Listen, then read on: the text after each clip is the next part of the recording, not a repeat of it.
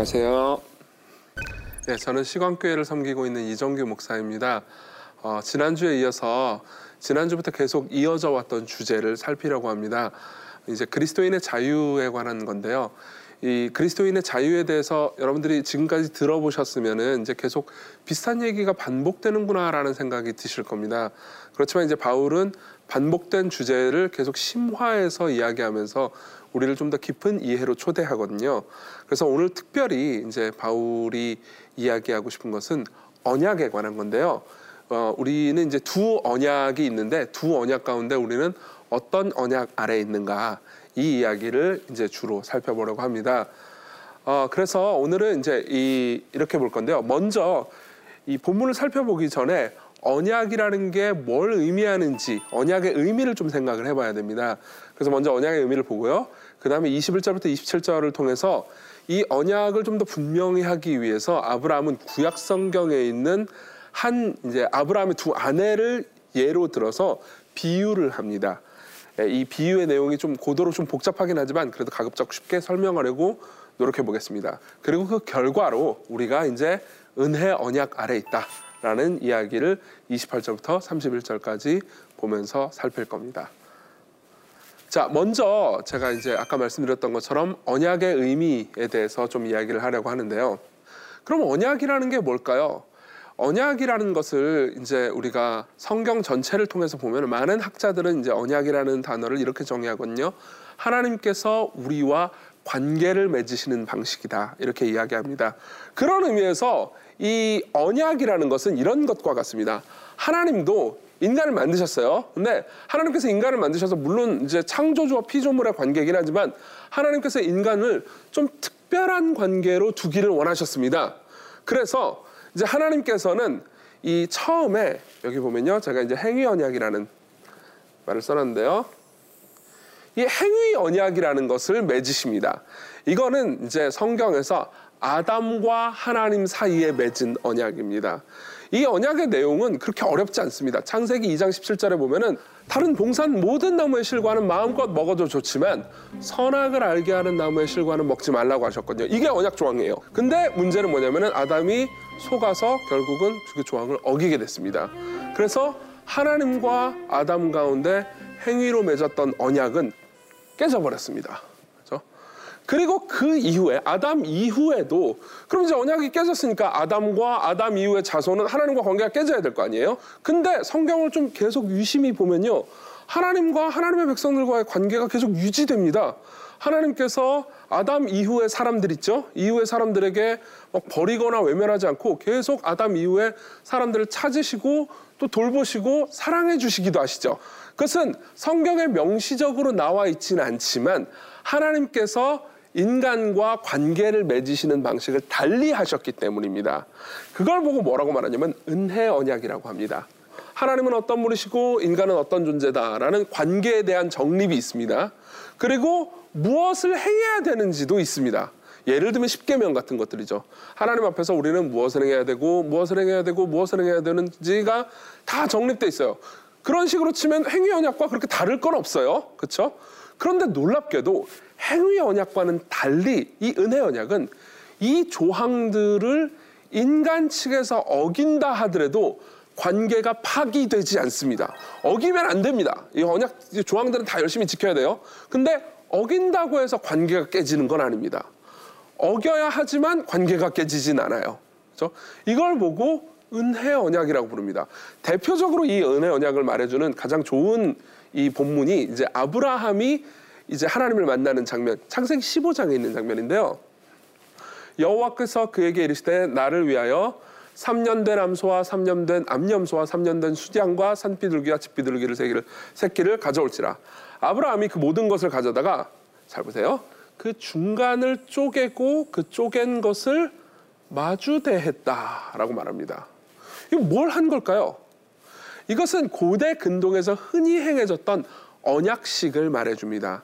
고대 근동에서 이제 국가와 국가가 있지 않습니까? 그래서 A 국가와 B 국가가 있으면은 양쪽의 왕이 서로 뭐 예를 들면 평화 조약을 맺는다고 할게요. 우리 서로 싸우지 말고 우리끼리는 친하게 지내자. 그리고 이제 외국의 적들이 오면은 같이 싸워주자. 이렇게 평화 조약을 맺지 않겠습니까? 그러면 어떻게 하냐면은 이제 조약문을 다 써요. 그리고 나서 이제 어떻게 하냐면은 이제 송아지 같은 걸 하나를 잡습니다. 그리고 송아지를 좀 잔인하지만 반으로 딱 쪼개놔요. 그리고 쪼개놓은 그 송아지를 양쪽에 놓고 이 언약의 당사자 두 왕이 이 같이 이 가운데를 지나갑니다. 이게 이제 피의 언약식이에요. 고대 근동에서 흔히 행해졌던 일입니다. 너와 내가 이렇게 약속을 했으니 이 약속을 어기면 이 소가 쪼개져 죽는 것처럼 피를 흘려 죽어야 할 것이다. 라는 소위 저주였습니다.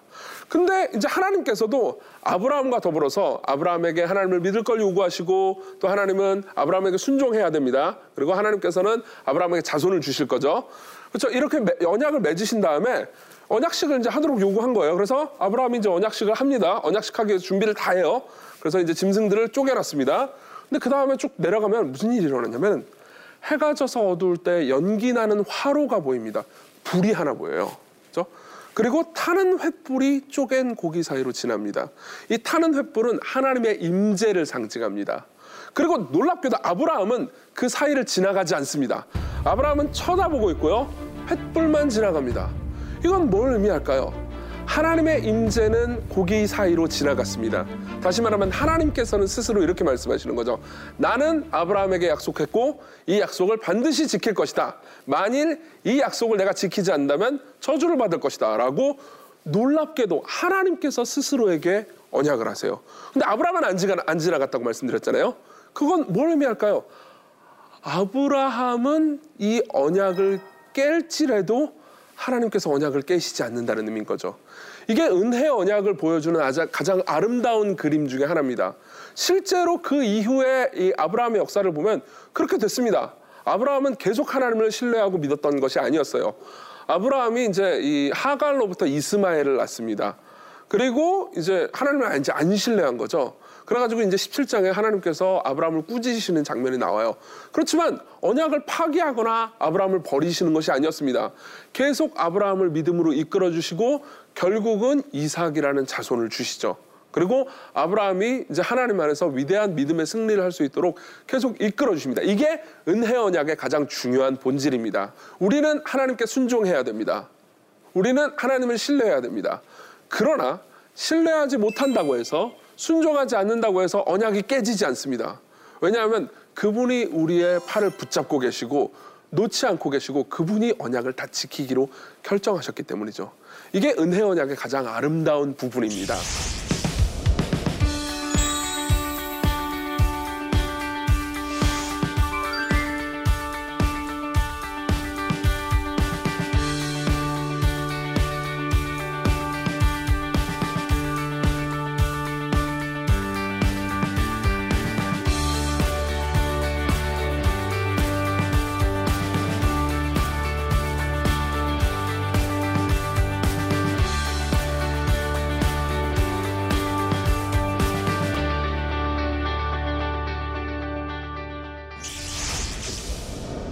자, 이 두 언약을 생각해 놓으시고 이제 본문으로 들어가 보도록 하겠습니다.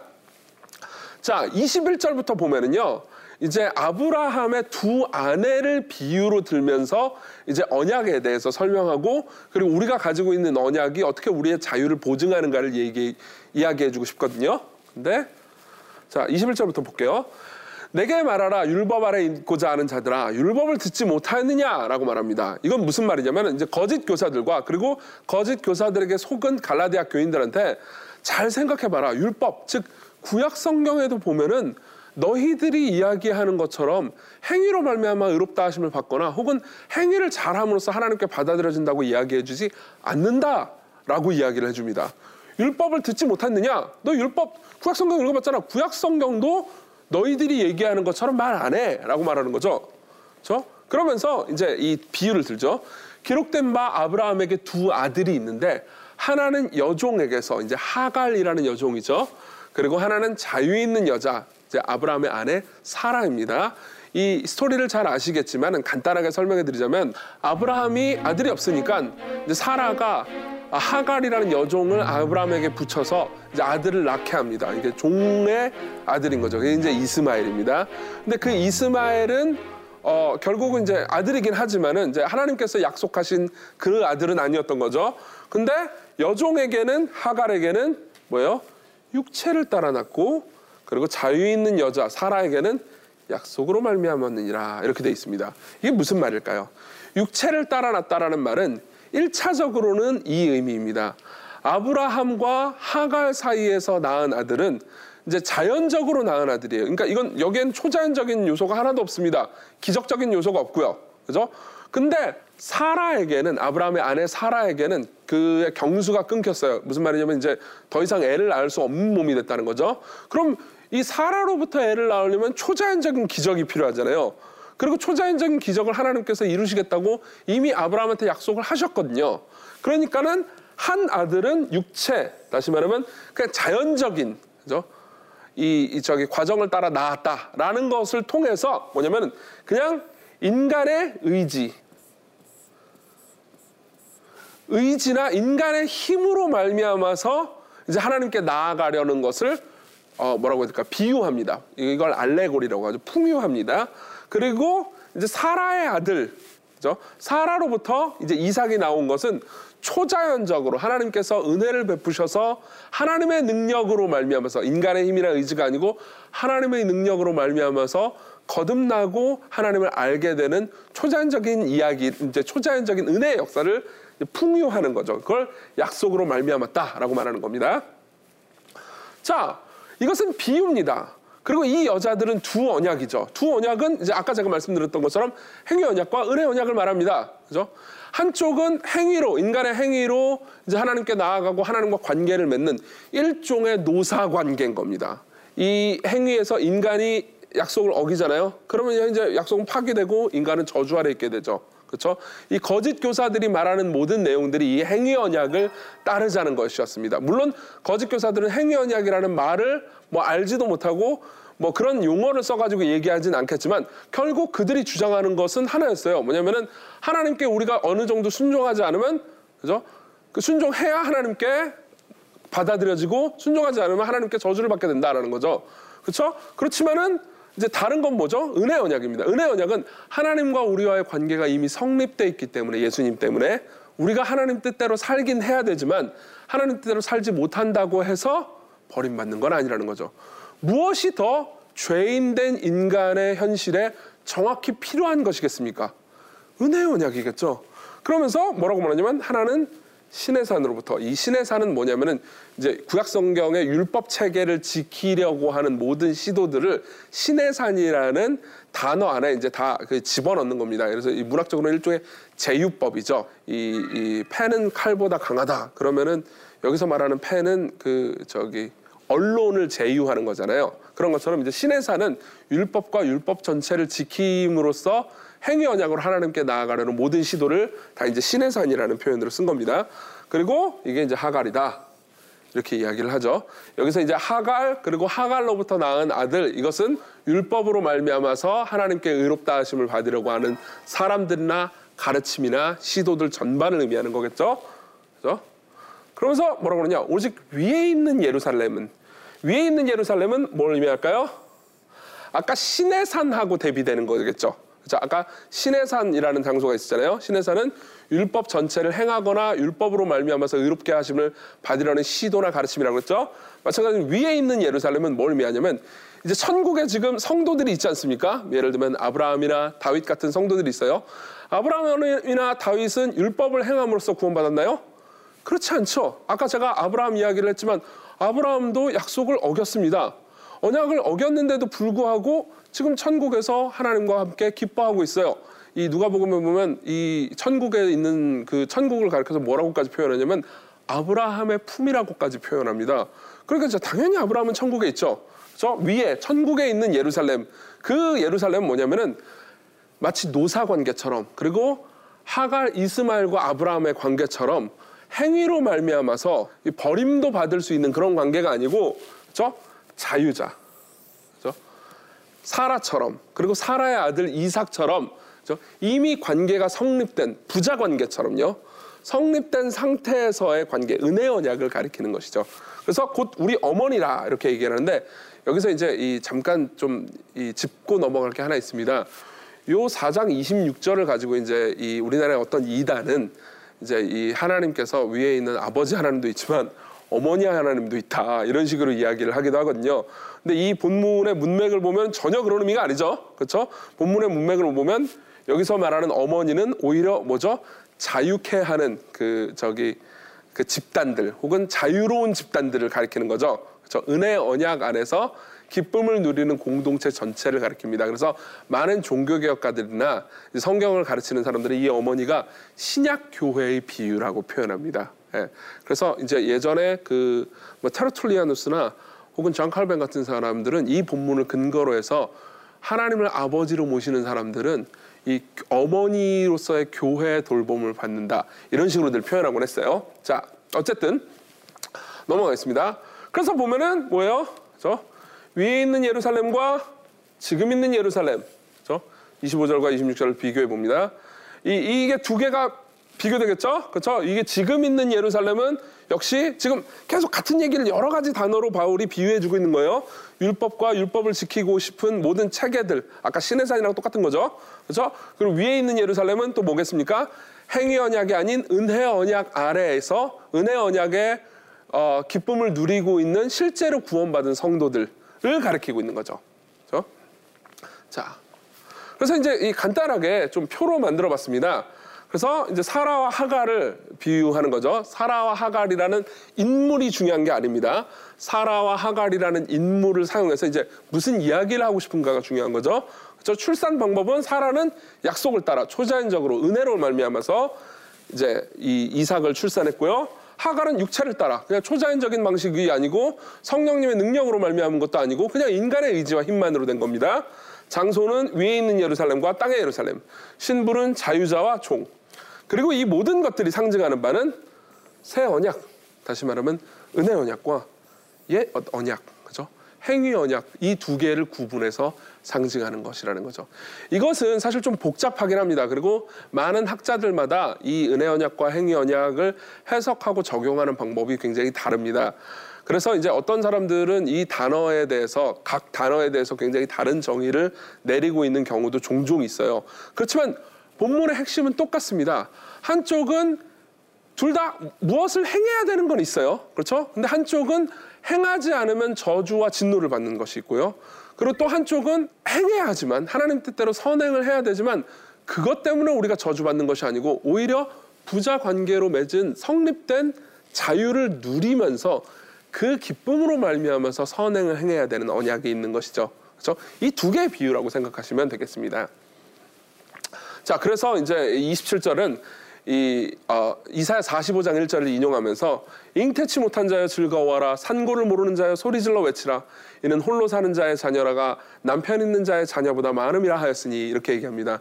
이거는 뭐냐면은 이제 이러한 그 이 사라가 아이를 낳고 기뻐하는 모습들을 이제 이 이사야 45장은 이 이스라엘 백성들 이제 선행을 낳지 못하고 하나님의 그 은혜로 말미암아 열매를 낳지 못하는 이스라엘 백성들이 결국은 하나님의 은혜로 말미암아서 기뻐하게 되고 열매를 낳고 은혜를 받고 그리고 무엇보다 구원받을 것에 대한 그 예언이거든요. 이 예언을 이제 사도 바울이 인용해 주면서 이 예언이 성취됐다. 우리는 더 이상 행위 언약 안에 있는 것이 아니고 은혜 언약 안에 있다. 이 얘기를 하고 싶은 겁니다. 자, 그래서 볼게요. 이제 28절은 이렇게 단호하게 외칩니다. 형제들아, 너희는 이삭과 같이 약속의 자녀다. 라고 단호하게 외칩니다. 무슨 말입니까? 우리는 행위 언약 아래 있는 것이 아니고 은혜 언약 안에 있다. 이렇게 얘기하는 거죠. 그러면서 이렇게 말하죠. 그러나 그때 이삭과 이 이스마엘이 있던 그 시절 있지 않습니까? 아브라함 때. 그때도 육체를 따라 난 자, 누구죠?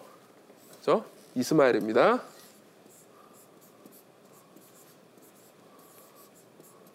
그렇죠? 육체를 따라난 이스마엘이 성령을 따라난 자 누굴까요? 저 이삭이겠죠. 저 성령을 따라하는 자를 박해했습니다. 그렇죠? 실제로 보면요. 사라가 본즉 아브라함의 아들 애굽 여인 하갈의 아들이 이삭을 놀리는지라라고 창세기 21장 9절이 이제 말해 주는 거죠. 그 이야기를 바울이 인용하면서 성경이 무엇을 말하느냐. 여종과 그 아들들을 내쫓으라. 여종의 아들이 자유 있는 여자의 아들과 더불어 유업을 얻지 못하리라. 이렇게 얘기하거든요. 무슨 얘기를 하고 싶은 거냐면 이거죠.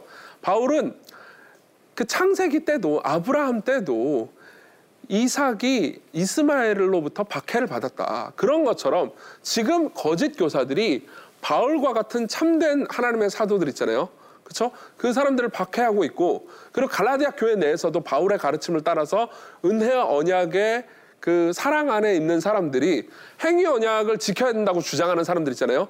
그 사람들로부터 막 핍박받고 있거든요. 그리고 그것이 자연스러운 것이고 놀라지 마라. 결국 은혜 언약 아래에 있는 너희들이 상속을 받을 것이고 은혜를 받을 것이고 행위 언약을 주장하는 저 사람들은 결국은 뭐예요? 내쫓으라. 내쫓김을 당할 것이다. 결국은 하나님의 진노 아래 있을 것이다.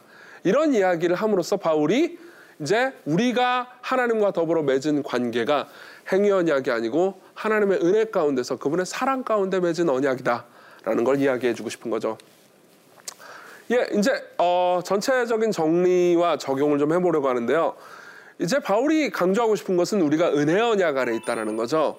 그래서 바울은 최대한 우리가 은혜 언약 아래 있기 때문에 부자 관계의 자유를 누리라고 말하고 싶습니다. 그렇죠? 어, 이 이제 생각해 보면 이렇습니다. 부자 관계라는 것을 생각해 보죠. 그렇죠? 우리는 이 부모님의 자녀입니다. 근데 이제 좋은 부모님과 좋은 자녀와의 관계는 거기에 지켜야 하는 점이 없는 게 아닙니다. 지켜야 하는 점들이 있죠. 예를 들면 대부분의 좋은 부모님들은 자녀들에게 뭐 억압하는 방식은 아니라 하더라도 그렇죠? 공부를 잘 하기를 원하죠. 그래서 열심히 공부를 잘하라고 합니다. 그리고 저 같은 경우에는 공부를 열심히 하지 않고 이제 뭐 놀러 다니고 그러면은 이제 놀러 다니는 게 그렇게 막 좋게 놀러 다니기보다 이제 나쁜 짓도 하고 그러면은 이제 어, 아버님한테 회초리를 맞고 그랬습니다. 그러면은 생각해 보십시오. 제가 아버님한테 회초리를 맞는다고 해서 저하고 아버지하고의 부자 관계가 끊기는 건 아니잖아요. 아버지가 오히려 저를 사랑하기 때문에 회초리를 때린 거죠. 그렇죠? 여기에는 우리가 행해야 되는 언약적 관계가 존재하지만 부자 관계 가운데서도 사실 지켜야 되는 도리가 있고요. 지켜야 되는 언약이 있습니다. 그죠? 그렇지만 그 언약을 어긴다고 해서 버림받지는 않습니다. 예를 들면 우리가 신앙생활을 하면서도 예수님을 믿는다고 하면서도 막 자유롭지 않고 얽매인 관계 같은 것들을 종종 보게 되거든요. 예를 들면 신앙생활을 할 때 어떤 무슨 큰 죄를 졌, 졌습니다. 그럼 그 죄를 저지르면 마치 내가 예수님으로 말미암아 용서는 받겠지만 이 땅에서 살아갈 때 내가 뭐 고통을 당할 거라든지 혹은 뭐 내가 무언가 하기 위해서 열심히 노력을 해도 그것이 좌절될 수 있다든지 예를 들면 삶을 살다 보면 우리가 우리 삶에서 우리 힘으로만은 결정할 수 없는 것들이 있지 않습니까? 무슨 뭐 시험을 봅니다. 뭐 자녀가 시험을 본다든가 아니면 내가 무슨 시험을 봅니다. 수능이나 뭐 공무원 시험 같은 걸 보면 내가 공부 열심히 하면 잘 본다라는 게꼭 성립되지 않습니다. 그날의 컨디션도 있을 수 있고요. 소위 사람들이 말하는 운도 있을 수 있고 여러 가지 것들이 있을 수 있죠.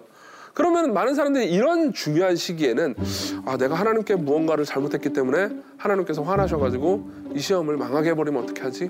시험 볼 때 예를 들면 갑자기 중간에 배가 아파가지고 막 정신이 흐트러져가지고 망해버리면 어떻게 하지? 이런 생각을 할 수도 있습니다. 그렇지만 이것은 자녀로서 하나님과 더불어 사랑과 기쁨을 누리는 사람의 생각이 아니죠.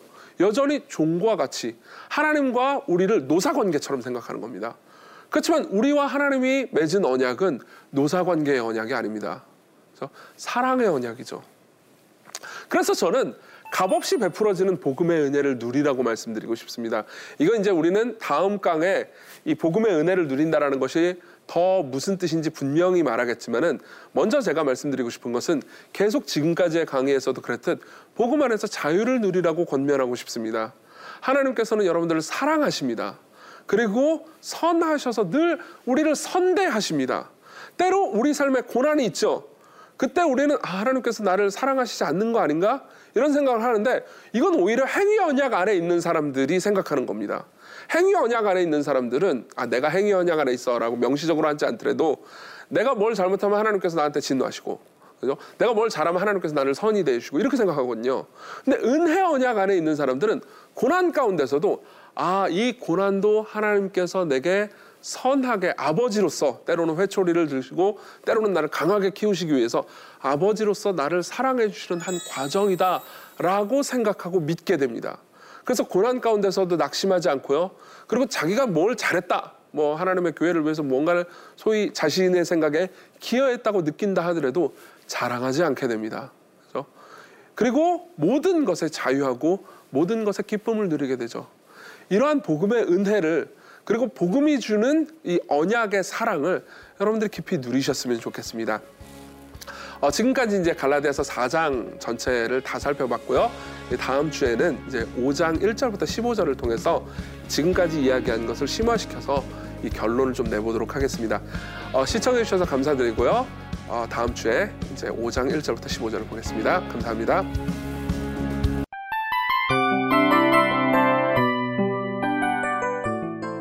이 프로그램은 청취자 여러분의 소중한 후원으로 제작됩니다.